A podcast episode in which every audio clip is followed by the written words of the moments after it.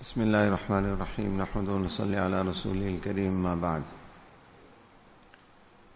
باب حسن الخلق. قال الله تعالى أعوذ بالله من الشيطان الرجيم. بسم الله الرحمن الرحيم. وإنك لعلى خلق عظيم. وقال تعالى والكاظمين الغيظ والعافين عن الناس. الآية صدق الله العظيم. This is a new chapter which we are beginning. As we have mentioned previously, there is always a link and a connection between the headings and the titles that Imam Nawawi rahimahullah has introduced in his kitab. The previous chapter, just to recap, Babu Tahrim al-Kibr wal-I'jab.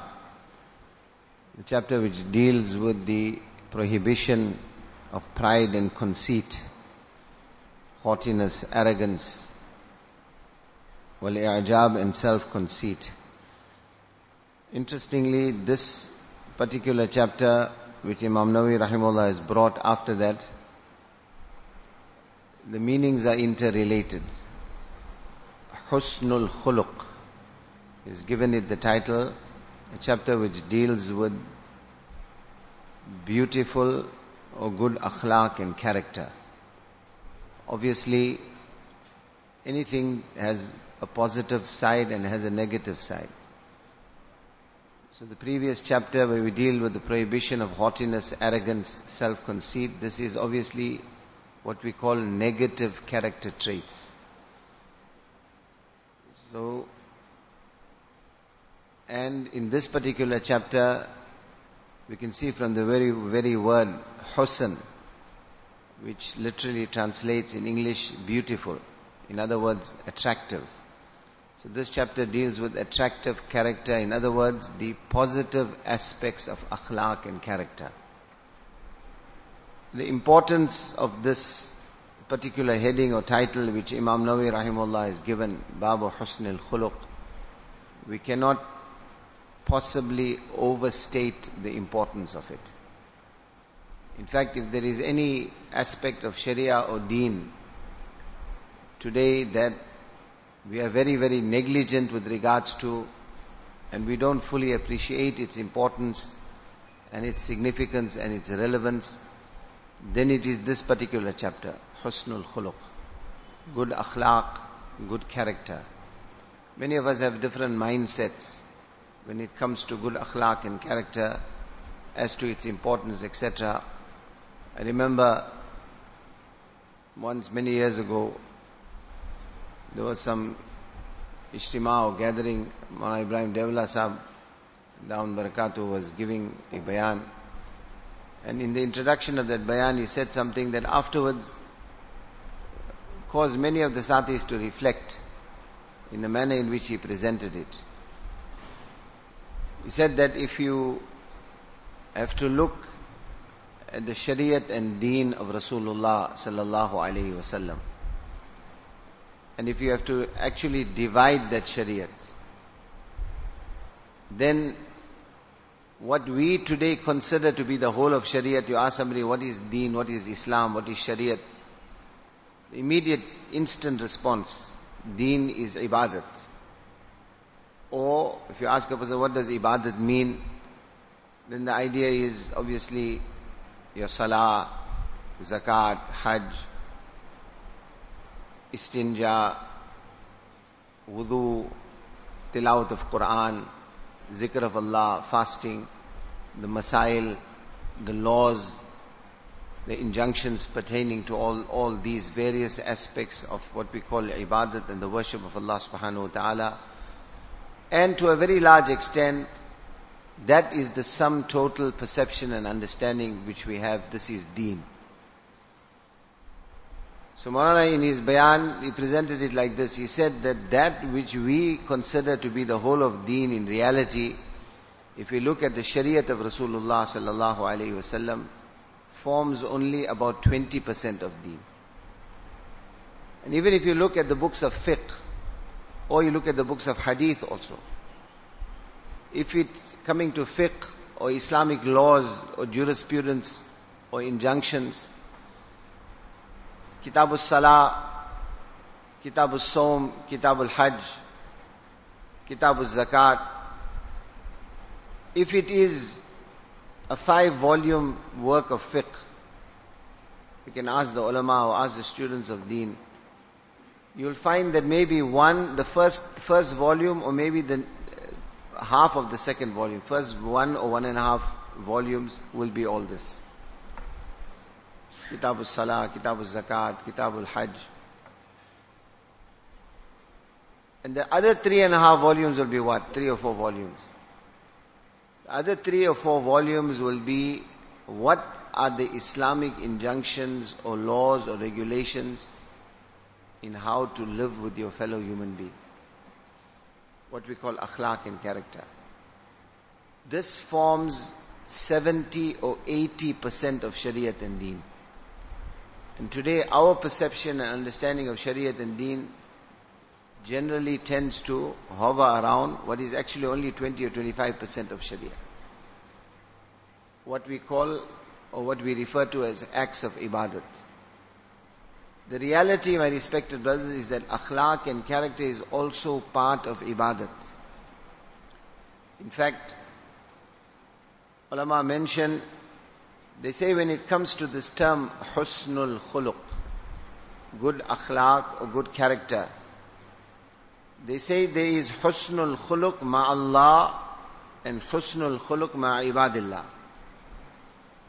good akhlaq and character with Allah and good akhlaq and character with the servants or the slaves of Allah subhanahu wa ta'ala. In other words, the human beings that you come into contact with. Akhlaq and character does not, is not something only related to your fellow creation. First and foremost is husnul khuluq ma'allah. And they, ulama mention, they say, shar'an wa qadran. What is husnul khuluq with Allah subhanahu wa ta'ala? That whatever are the laws of Allah subhanahu wa ta'ala, whatever Allah subhanahu wa ta'ala has commanded us with. What is husnul khuluq with Allah subhanahu wa ta'ala? Is to accept that. Accept Allah subhanahu wa ta'ala's commands bil inshirah, with the open chest.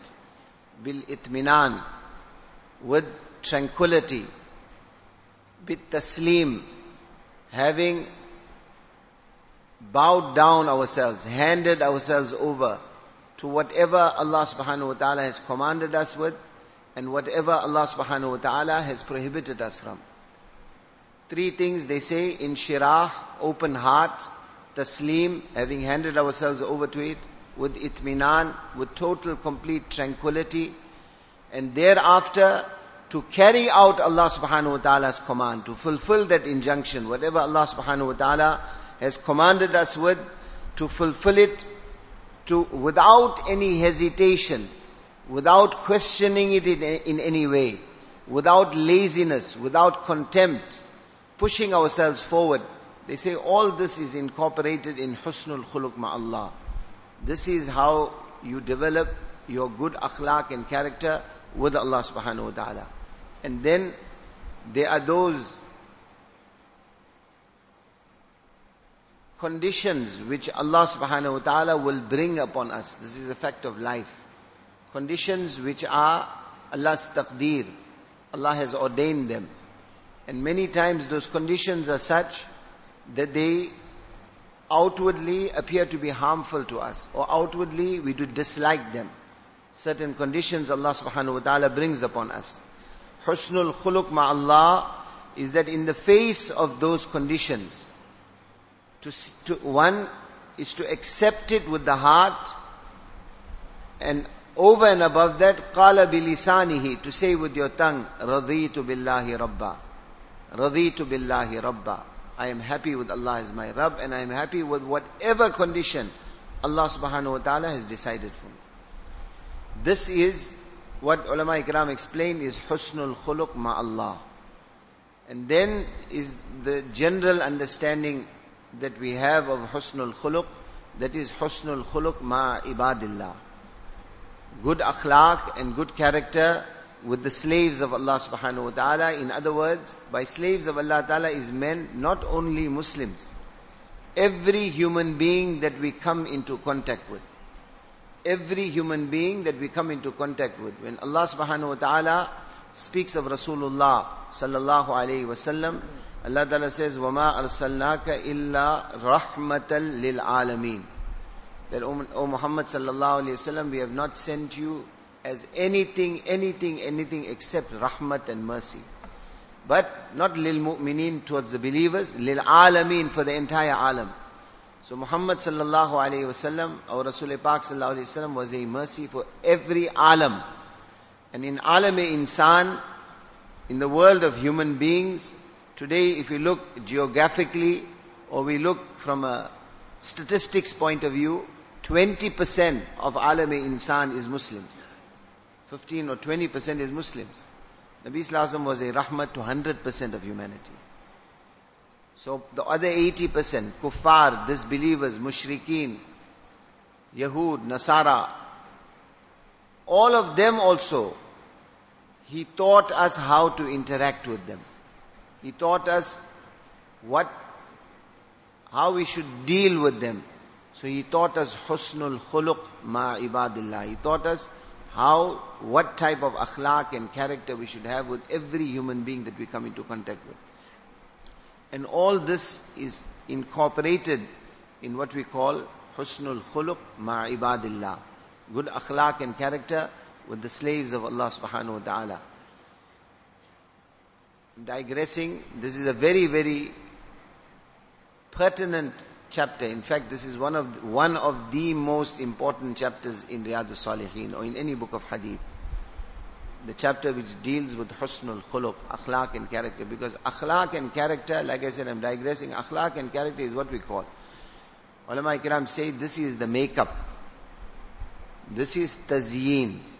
Tazyin means to beautify something. How do you become a beautiful Muslim? How do you beautify yourself.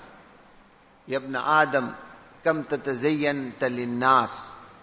One hadith, Qudsi, it is mentioned, Allah addresses, Allah says, O Ibn Adam, O Insan, how much you have beautified yourself for, for the people. In other words, makeup, cosmetics, or in the male's case, going to the salon, doing himself up, very conscious of our appearance, want to make ourselves beautiful and attractive, outwardly, physically. Allah Ta'ala says, Hal tazayyanta li ajli, have you beautified yourself for my sake? That inner beauty, inner beauty and that beauty which attracts people, that beauty which makes you a beautiful Muslim in the sight of Allah and His Rasul Sallallahu Alaihi Wasallam. And that beauty which makes you a beautiful human being in the eyes of everyone who comes into contact with, uh, with you your actual makeup, your actual zinat, your actual beauty, that is akhlaq. And when Allah Ta'ala speaks of Rasulullah sallallahu alayhi wasallam in the Quran, Allah says, لَقَدْ كَانَ لَكُمْ فِي رَسُولِ اللَّهِ For you, in Muhammad sallallahu alayhi wasallam, this is very, this is an ajib verse. Many times we mention this. Allah Ta'ala says, for you in Muhammad sallallahu alayhi wasallam is uswatun, is the most perfect, is, is, an, is an example, is uswa, he is qudwa. Qudwa means he is your role model. You have to follow him. Logically, and more often than not, when we translate this verse, we translate it uswatun kamila. The most perfect example is there in Rasulullah sallallahu alaihi wasallam. But Quran didn't use the word kamil. Allah doesn't say for you in Muhammad sallallahu alaihi wasallam is the most kamil qudwa, perfect, comprehensive example, role model. Allah says, Uswatun Hasana.